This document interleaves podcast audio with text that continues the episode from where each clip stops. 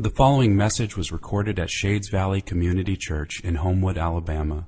For more information and resources from Shades Valley, please visit us at shadesvalley.org. invite you to open your Bibles to Esther chapter 2. We do not have, it is Green Spring Sunday this morning, so we do not have any time for cute introductions or anything of that nature. We just got to jump right in and get moving. I'm going to move fast this week, people. So let's go. Let's do this thing. All right. Last week, we entered into the world of Esther, which means we entered into the world of ancient Persia. It's a world where God seems to be absent. God isn't mentioned at all in this book of the Bible, and he seems to be completely absent. And Persia, we noticed in chapter 1, is very present and seems to be very powerful. We met the king, the emperor Xerxes. We heard him called Ahasuerus. Do you say it in Hebrew, Ahashverosh, which we learned sounds like king headache. And we will see more and more why the Jews gave him such a nickname as we continue on. But we're going to call him Xerxes. That's the most common name he's known by. And we met him, and he rules over all, killing or banishing anyone who would defy his rule. Doesn't matter who they are, even if they are the queen herself. That's how chapter 1 ended, you may remember. With the banishment of Queen Vashti. And she, she was banished as a lesson to the entire empire. What was that lesson? It was assimilate to Xerxes' vision of Persia. Everyone get in line, get on board with the way that Xerxes plans on everything going. Anyone who would resist that, consider yourself put on notice, even if you are the queen herself. Like in this world, Persia seems so powerful. And to the Jews, the people of God who live in the empire of Persia, God seems absent. So, what are they to do? What are we to do? We live in a world where Persia, our own cultures and kingdoms that surround us, seem awfully powerful, and God all too often seems absent. As the people of God living in such a world, what are we to do? What were the Jews to do? Keep on being Jewish? Follow the Word of God, follow the law of God, if they follow the law, the law is designed to set the Jews apart as a people. It's designed to make them stick out. They don't eat like anybody else, they don't dress like anybody else, they don't worship like anybody else. It's designed to set them apart as the people who worship the one true God. That's a problem in Persia. That's a problem in any pluralistic society. Mike Cosper, in his uh, helpful book on Esther, he points out that the only real heresy, the only real sin in a pluralistic society like Persia is to insist that your religion is the one true religion. Persia's perfectly happy with you worshiping your own God. When they would go and they would conquer a nation, they'd be like, sure, you can keep your God. Just add him to the pantheon of all the Persian gods. That's fine. What was not fine was for you to insist that all those other gods were false. And yours alone was the one true God. Such intolerance like that could not be tolerated. Sound familiar? Feel familiar? Like for the Jews, following the law of God meant that their entire way of life would go against the grain of Persia's pluralism. And through Queen Vashti, we've seen what happens to those who go against the grain, who, who break Persia's rules. And so, the Jews don't resist. Over time, most of the Jews in Persia begin to blend in, to assimilate, to hide amongst the crowd. So, what is God to do? What can God do with a people who are indistinguishable from Persia? What can God do with us if we're indistinguishable from our own culture? Like if we've assimilated, if we're able to hide amongst the crowd, would God even want to have anything to do with a people who compromise and hide? These are the questions that make us need Esther chapter 2. Because Esther chapter 2, when looking at those questions, Esther chapter 2 gives us hope. It gives us hope by showing us two things. First, I want us to see the compromise and compliance of God's hidden people. That's going to be set before us clearly, and we need to see it because when we see it, it helps us to assess our own lives and see are there ways we've compromised with the culture around us? Are there ways we've become compliant? But this is not all that we see in Esther chapter 2. No, secondly, we also, I want us to see, see the grace and the good news of God's hidden purposes. See the grace and the good news of God's hidden purposes. So here's the plan. We're going to walk through Esther chapter 2, verses 1 through 18, seeing the compromise and the compliance of God's hidden people. That's going to be where we spend most of our time because that's what this chapter is about. But then at the end, we will step back for just a second and see the grace and good news of God's hidden purposes. That's the plan. Let's go. So, first, see the compromise and compliance of God's hidden people. Esther chapter 2, we're going to start in verse 5. Now there was a Jew in Susa the citadel whose name was Mordecai, the son of Jair, the son of Shimei, son of Kish, a Benjamite, who had been carried away. This is Kish who had been carried away from Jerusalem among the captives, carried away with Jeconiah, king of Judah, whom Nebuchadnezzar, king of Babylon, had carried away. So, meet Mordecai. Right? He's a Jew, part of God's people, but immediately we know he's compromised for three reasons his name, where he lives, and his lineage. First, his name, Mordecai. It means worshiper of Marduk. It's a pagan god. This is a Persian name. He's compromised. This is how he's identified. This is how he's known. Secondly, we know he's compromised because of where he lives. He doesn't live in the Jewish quarter of the city where the majority of the Jewish population lived. He lives in the citadel, the walled off area where primarily the Persian government is housed. It would appear that he wants to be involved in that government next week. We will see just how deep his involvement goes. Thirdly, we know he's compromised because of his lineage. We'll talk more in depth about his lineage next week because it is important. But right now, you just need to know it emphasizes his Jewishness. He's from the tribe of Benjamin. It ties him, his lineage ties him to King Saul. He's very, he's, he's a Jew of Jews. It emphasizes his Jewishness and it emphasizes the fact that he should identify with God's exiled people. Four times in verse 6, the Hebrew word for exile is used. It's emphasized, these are the, this is who he is. He's a part of God's people. He should identify with them in exile. That's his identity, that's who he is, but he's compromised. He's identified as a worshiper of Marduk a faithful Persian government worker who's got nothing to do with the exiled Jews. Mordecai has blended in. Have we? He's hidden. Or are we? Like as Christians, our identity is to be found in Christ. We're a people who belong to Christ. But is that how we are identified? Or do we hide? By compromise. We don't know why Mordecai compromised. He may have thought he had a good reason. Perhaps he's, he's trying to avoid danger or persecution, or avoid danger or persecution for people in his care, who we are soon to read about. Maybe he thinks he's got a great reason. Maybe he's got a very overtly bad reason for this. Like maybe he wants to gain power and prestige among Persia's government. Maybe, maybe he just wants to be more progressive and open minded than his parents who clung to their ancient religion of a God who seems absent to him. Maybe his compromise wasn't even on purpose. Maybe he just didn't even critically engage the culture around him. He just accepted it. Bought what they bought, enjoyed the entertainment that they enjoyed, loved what they loved anything that the culture put out, he just kind of accepted it into his life uncritically. It was like, I don't know how anything that they're giving me could possibly be soul shaping. I'm not saying that he should not take things from his culture, nor should we accept things from ours, but do we accept everything, entertainment, technology, or otherwise, uncritically? Or do we bring these things into our life through a lens of we are the people of God? And we will not be shaped by the things that the culture provides, but we will shape the way in which we engage the culture. Like all of these reasons, good, bad, neutral, otherwise, could be reasons that Mordecai compromised. All of these are reasons why we may compromise, assimilate, hide.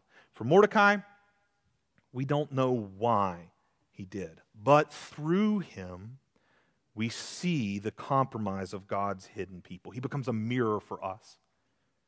in which we can look and assess ourselves. Do we see compromise in our ourselves? If we keep reading, we see more than just compromise. Look at verse 7. Mordecai was bringing up Hadassah, that is Esther, the daughter of his uncle, for she had neither father nor mother. The young woman had a beautiful figure and was lovely to look at. And when her father and her mother died, Mordecai took her as his own daughter. So, finally, meet Esther. She's a Jew, but we immediately know that she has been compliant with her compromised uncle. We know that because of three things her name, where she lives, and her looks. Number one, her name. She should be called Hadassah. That's a Jewish name, and it was given to her by her Jewish parents. But her compromised uncle has chosen to change that name and call her Esther. That is naming her after a pagan goddess, just like he named himself after a pagan god. The goddess Ishtar, queen of heaven, goddess of love, sex, war, bloodshed, and political power. Things that all ring true to this story. He named her after Ishtar. He's trying to help her blend in just like him. That becomes even more obvious when you know that the name Esther, it sounds like a play on the Hebrew word nistar.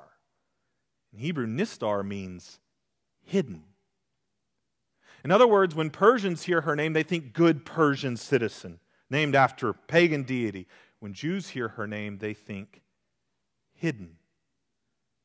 Like, is there any question at all about what Mordecai intended this name to do? And what will Esther do? Like, embrace her identity as part of the people of God? Or comply with the wishes of her compromised uncle?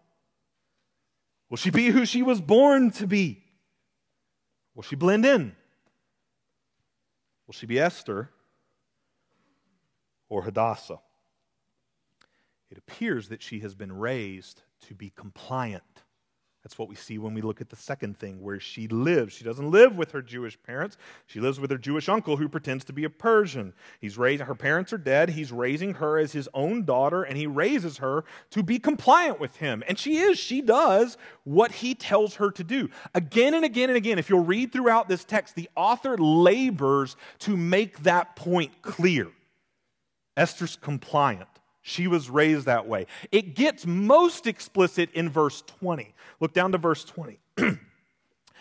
Scripture says Esther had not made known her kindred or her people as Mordecai had commanded her, for Esther obeyed Mordecai, just as when she was brought up by him.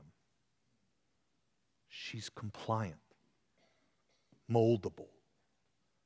The third reason we know that is because of her looks. Nobody hate on me. I'm not saying that people that look good are compliant and moldable. The author points out her looks for a very specific reason. Verse 7, he said, Esther had a beautiful figure and was lovely to look at. We've heard those words before. You remember where? Chapter 1 about who? Vashti. The exact Hebrew phrase, in fact, is used in chapter 1 and verse 11 to describe Vashti. She's beautiful, lovely to look at. We're only told one other thing about Vashti beautiful, lovely to look at, and rebellious. She refuses the king. And so in chapter 1 and verse 19, we're told that the plan that the king's advisors come up with is we need a better Vashti. Like just as beautiful, just as lovely to look at, but someone who won't refuse. We need someone who will comply and so, when the author tells us with the same words that Esther is beautiful and lovely to look at, he's hinting this is going to be the better Vashti. For she is also compliant. We don't know why. Esther is compliant, which, by the way, I'm not ruining Esther for you, I promise. A lot of, I've been scared to death that a lot of the ladies would rise up and be like, How dare you? Esther should be enshrined as a heroine. That's what we've often done with her. I promise this isn't ruining it, it's making it better. the message of Esther, as it is, is better than we could imagine. We don't know why she was compliant. We can imagine perhaps she was eager to please those around her, wanted, wanted them to like her, people pleaser. That, I've been guilty of that my entire life. Maybe she was compliant because she felt like she didn't have a choice. It's the way things are. I don't have any other options. Or perhaps maybe she was just an obedient kid living in a confusing world where she was supposed to be Jewish, but that had to stay hidden. Like she was really Hadassah, but she had to present herself as, as Esther. Like all of these are reasons that she may have been compliant with the culture around her, and all of these are reasons that we might be compliant to the culture around us. We want to please others, want them to like us. Perhaps we feel like there's no other option. Perhaps the culture around us simply confuses us, and the easiest thing to do is just comply. All of these may be reasons we comply, we assimilate, we hide. For Esther, we may not know why she was compliant, but through her, we see the compliance of God's hidden people. And she becomes a mirror for us to look in and assess our own hearts and lives. Do we see compliance in our, ourselves? Compromise and compliance. Through the rest of chapter 2, we see just how deep the compromise and compliance of God's people will go in order for them to remain hidden. It goes deep because there is a situation brewing in Persia. We skipped over it, it was described in verses 1 through 4. Three years have passed since the end of chapter 1 when Xerxes banished Vashti, and he's been distracted for those three years because he's been waging a war against Greece. But now he's home with his tail tucked between his legs because Greece defeated him soundly. And so he's home and he is moping with no wife to comfort him. Don't feel sorry for the guy. Like he's got access to all the women he could ever want. Make no mistake, Xerxes lives a life of sensuality and sexual indulgence. Like the history books are, are replete with examples of that. But he's still pouting because he has no one special, like Vashti. So his servants, dealing with this headache of a king, they propose a plan. Let's do an empire wide search to get you a new bride, you know, via sex trafficking, basically. Let's take all of the young women, the young, beautiful virgins. They had to be virgins. They couldn't have slept with anybody else because they can't have anybody to compare the king to. So let's get all the young, beautiful virgins throughout the kingdom that we want. And Xerxes, you sleep with them one by one, and then you pick whoever you think is the best. Verse 4 tells us that it pleased the king to seek his pleasure in this way. So, this is what happens. Girls from all over the empire are taken, and we've already been told Esther was beautiful and lovely to look at, so it makes sense in verse 8 that Esther is also taken. And it's important to note right here at this moment that we are not told how any of these young women, including Esther, we're not told how any of them feel about their situation. Okay, we're not told if they are devastated to be captives or if they are elated at the chance to be queen. The historical evidence, if you look at the historical evidence, it shows that likely those feelings were mixed.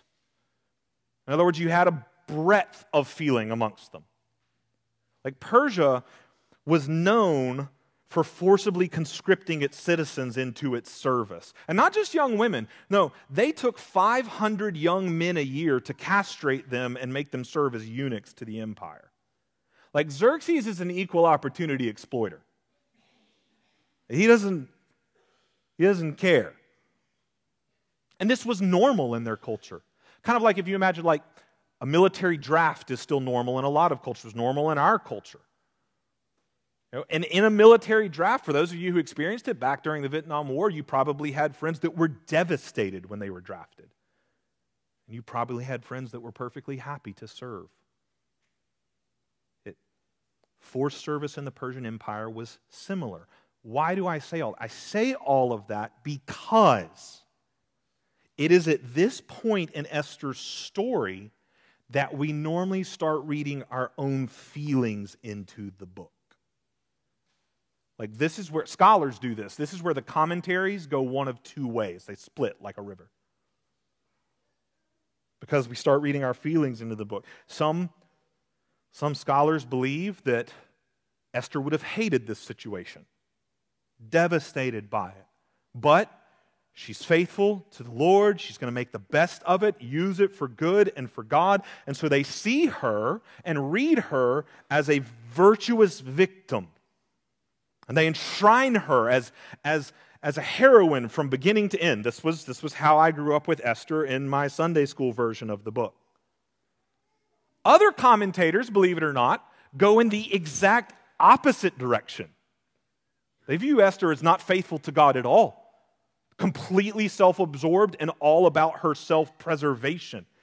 She, she's just going to go along with them. She's going to eat whatever they give her. She's not like Daniel and his friends who are going to refuse the king's. She's going to eat whatever they give her. She's going to do whatever they tell her. She's self interested, looking out for her own well being. And by the time you get to the end of the book, in chapters 9 and 10, she will have become bitter and bloodthirsty for revenge. Shades. None of that is in the text in either direction. We must be careful when we read Scripture. We must be careful when we read Esther not to read our own feelings into it, lest we miss its meaning. And its meaning is where power is. Its meaning is where the very voice of God is. I don't want to use Scripture as an echo chamber to hear what I already think. I want my mind to be renewed by this word and to be transformed. Don't read your feelings into Esther. Read the truth out of it because I promise that the truth is more hopeful and more helpful than either option of Esther being perfect heroine or bitter avenger. The truth is better. It's gospel, glorious truth, a story of transformation. I'm getting ahead of myself. We can't get there. That's coming. We aren't told how anyone feels at this point in the story. We aren't told how Mordecai feels about letting Esther go. We aren't told about how Esther feels about going. So, regardless of whatever she did feel, this is what we do know from the text that when she arrived at the palace, she thrived. All the women were put under the care of a eunuch named Hegai. He's the king's eunuch, and in verse 9, we get a description of Esther's relationship with Hegai. Look at it with me. And the young woman, Esther, pleased Hegai and won, that's actively won his favor. And he quickly provided her with cosmetics and her portion of food, and with seven chosen young women from the king's palace. And he advanced her and her young women to the best place in the harem. Why did Esther please Hegai? Why, why did she win his favor. It's this man's job to find Xerxes someone better than Vashti. That's just so, his life depends on that. Xerxes is the kind of guy that executes engineers when their bridges fail. That's a true story. He's the kind of guy that executes generals when they lose a war. He's certainly the kind of guy that will execute his beauty consultant when he doesn't find him a new bride. This guy's sole mission is to find the better Vashti, someone beautiful and lovely to look at, but who won't refuse, who's compliant, who will work hard to do whatever you ask of her. And here comes Esther. Not just doing whatever Hegai asked, not just submitting to his wishes, but actively seeking to win his favor, to please him. And she's beautiful to boot. So he moves her to the front of the line. Let's get Xerxes pleased faster. Verse 15, I think, makes it the most obvious that this is why Hegai is pleased with Esther because she is ultimately compliant. So, basically, by the time we get to verse 15, all of these ladies, they've gone through a year long beautifying process. You can read about it described in verses 12 to 14. We shouldn't be surprised that these people don't do a spa day, they do a spa year. Like, this is Xerxes who throws a six month party. Of course, he's going to ask that all of these ladies be like cosmetic up like crazy for a year. So they go through that. And then after the year, they get one night with the king. Yes, that means exactly what you think it means. And they could take with them whatever they wanted to try to please this man. Man is a generous term. They, uh, they could take jewelry, flowers, musical instruments, food, gifts, whatever. And after their night with the king, they would be sent to a second harem that was for concubines, not wives, but women whose sole existence was meant for the king's sexual pleasure. And there they would live out their days in lonely luxury, never getting a night with another man because they can't have a man to compare the king to, never getting a night with the king himself again unless he calls for her by name. So, after this year long process, when Esther's turn comes, what will she do to win favor in the eyes of a king who fancies himself a god? Look at verse 15. When the turn came for Esther, the daughter of Abihail, that's the author going, remember, she's a Jew. Remember that. The daughter of Abihail, who was the uncle of Mordecai, Mordecai who had taken her as his daughter. In other words, remember, she's been raised to be compliant. When it came her turn to go into the king, she asked for nothing except what Hegai, the king's eunuch who had charge of the women, advised. Now Esther was winning favor in the eyes of all who saw her. Hegai, your job is to make sure that Xerxes' sexual desire is satisfied. And so Esther looks to him to say, What jewelry do I wear? What do I take with me? What do I say? What do I do? Unlike Vashti, who defied Xerxes' desires, Esther aims to fulfill them. She's the anti Vashti, the anti type here. And her anti Vashti compliance wins her favor in the sight of all. Everybody's like, look at Esther. She's beautiful, check. Lovely to look at, check. But she's even better than Vashti. She wants to make Xerxes happy. And that makes all of them happy because when Xerxes is happy, everybody's happy. That's exactly what unfolds in verses 16 to 18. Xerxes chooses Esther over all others, and he crowns her as queen, we're specifically told, instead of Vashti. And then Xerxes does what Xerxes does best he parties. Look at verse 18. Then the king gave a great feast for all his officials and servants. It was Esther's feast. He also granted a remission of taxes to the provinces and gave gifts with royal generosity. Xerxes is happy. So everybody's happy. Literally, there's like this trickle down effect. And he's happy because in Esther, he has found the perfect Persian. That's what he was looking for, right? One who will get in line and assimilate. He's found the perfect Persian in her, so all of Persia celebrates. Shades, do we see just how far the compromise and compliance of God's people has gone to help them stay hidden? There is a turning point in the story coming. We're not there yet. See just how far it's gone to help them stay hidden. And that's got to beg the question for us how far how far does my own compromise and compliance go with the culture around me?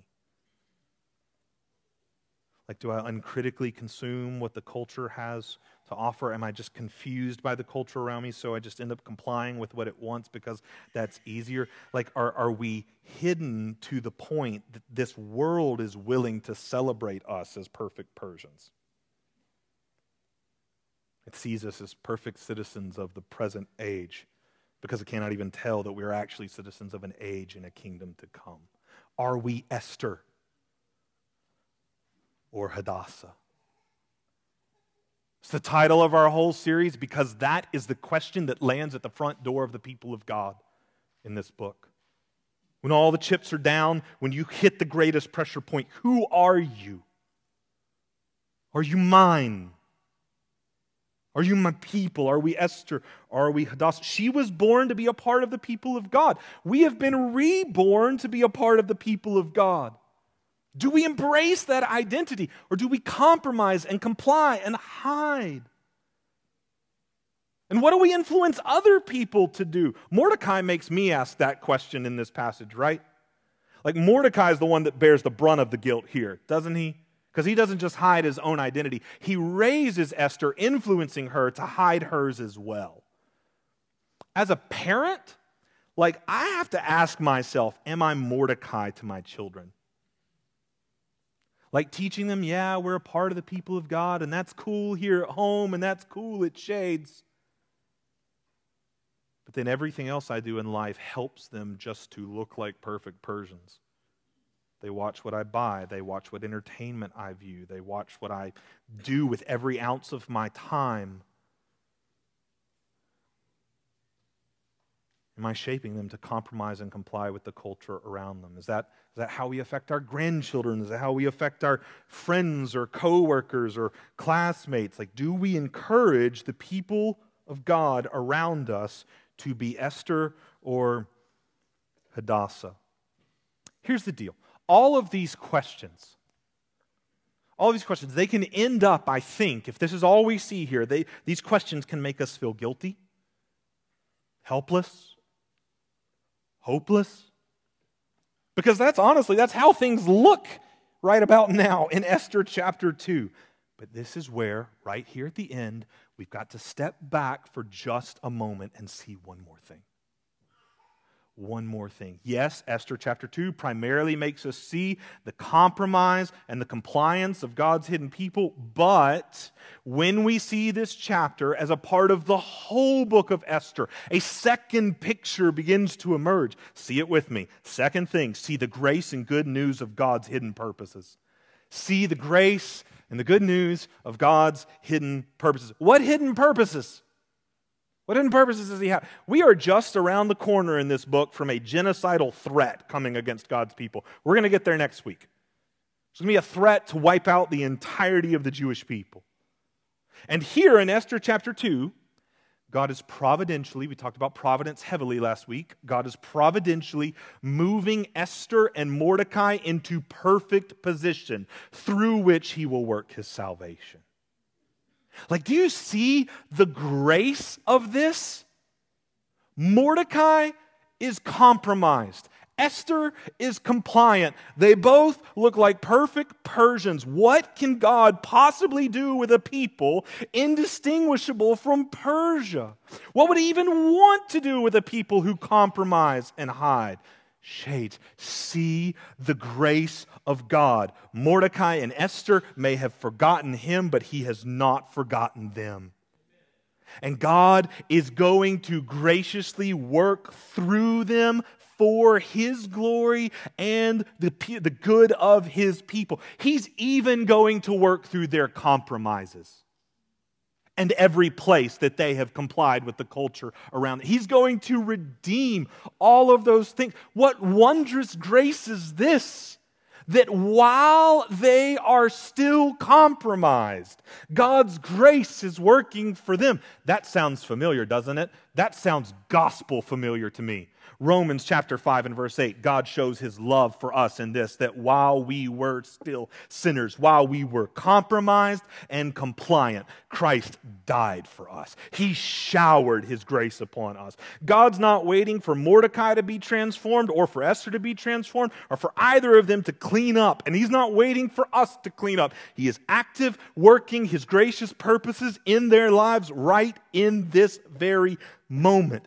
This, shades, is where we see the gospel good news of Esther chapter 2. This, this is where the fact that Mordecai is compromised and Esther is compliant, this is where that is more helpful and more hopeful than if they were perfect heroes. Because the fact that God would graciously use broken people like them means that he will graciously use broken people like us. Shades see the grace and the good news of God's hidden purposes in Esther chapter 2. God loves to make Hadassahs out of Esther's. Esther's just like you and just like me. He loves to take them and transform them. We will see how that transformation is going to take place, even in the midst of Persia, how that transformation can take place in the midst of us, in the midst of our own culture. We're going to see that in the coming weeks. Let's pray together. Father, we love you and we are grateful for your great grace towards Esther, towards Mordecai, because it means that there is hope and great grace that you pour out towards us.